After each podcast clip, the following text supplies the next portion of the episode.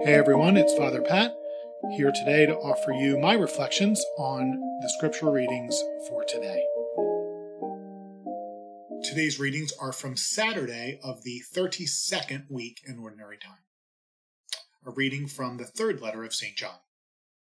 Beloved, you are faithful in all you do for the brothers and sisters, especially for strangers. They have testified to your love before the church. Please help them in a way worthy of God to continue their journey. For they have set out for the sake of the name and are accepting nothing from the pagans. Therefore, we ought to support such persons so that we may be co-workers in the truth. The word of the Lord. Thanks be to God. Our response, blessed the man who fears the Lord. Blessed the man who fears the Lord.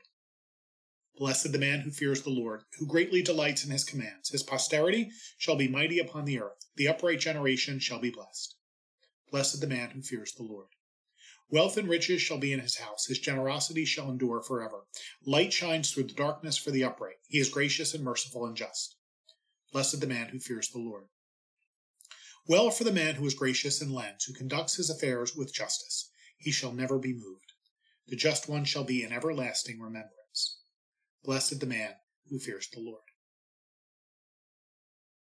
The Lord be with you. A reading from the Holy Gospel according to Luke. Glory to you, O Lord. Jesus told his disciples a parable about the necessity for them to pray always without becoming weary. He said, there was a certain judge in a town who neither feared God nor respected any human being. And a widow in that town used to come to him and say, render a just decision for me against my adversary. For a long time the judge was unwilling. But eventually he thought, well, it is true that I neither fear God nor respect any human being. Because this widow keeps bothering me, I shall deliver a just decision for her, lest she finally come and strike me. The Lord said, pay attention to what the dishonest judge says. Will not God then secure the rights of his chosen ones, who call out to him day and night? Will he be slow to answer them? I tell you, he will see to it, that justice is done for them speedily. But when the Son of Man comes, will he find faith on earth? The Gospel of the Lord. Praise to you, Lord Jesus Christ. The Gospel reading is a reminder to pray without ceasing, for God always responds with love to one who has faith. And of course, we should do that. We should pray, always. But the two readings together present us another challenge. It's hidden a little deeper.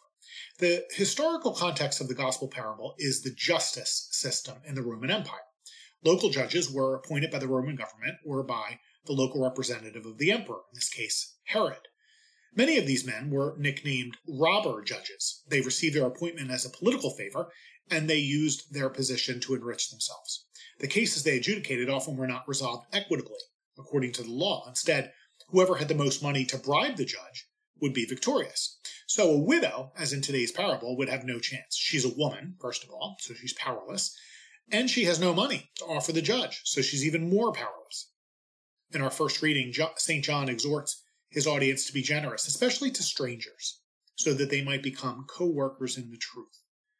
The implication is that such strangers have nothing to offer us, at least in the short term. Our generosity springs not from what we can get from them, but in who these men and women can become in Christ. Too often, we unwittingly become robber judges in the ordinary circumstances of our lives. Our eyes and ears are open only to those who benefit us in some way. Those who disagree with us, who make our lives uncomfortable, or who demand something from us are strangers, and often remain so. Yet often, those very hands and voices can enrich the church in ways we can't imagine. But first, they must be seen, heard, and most importantly, loved. May Almighty God bless you, the Father, the Son, and the Holy Spirit. Have a great day.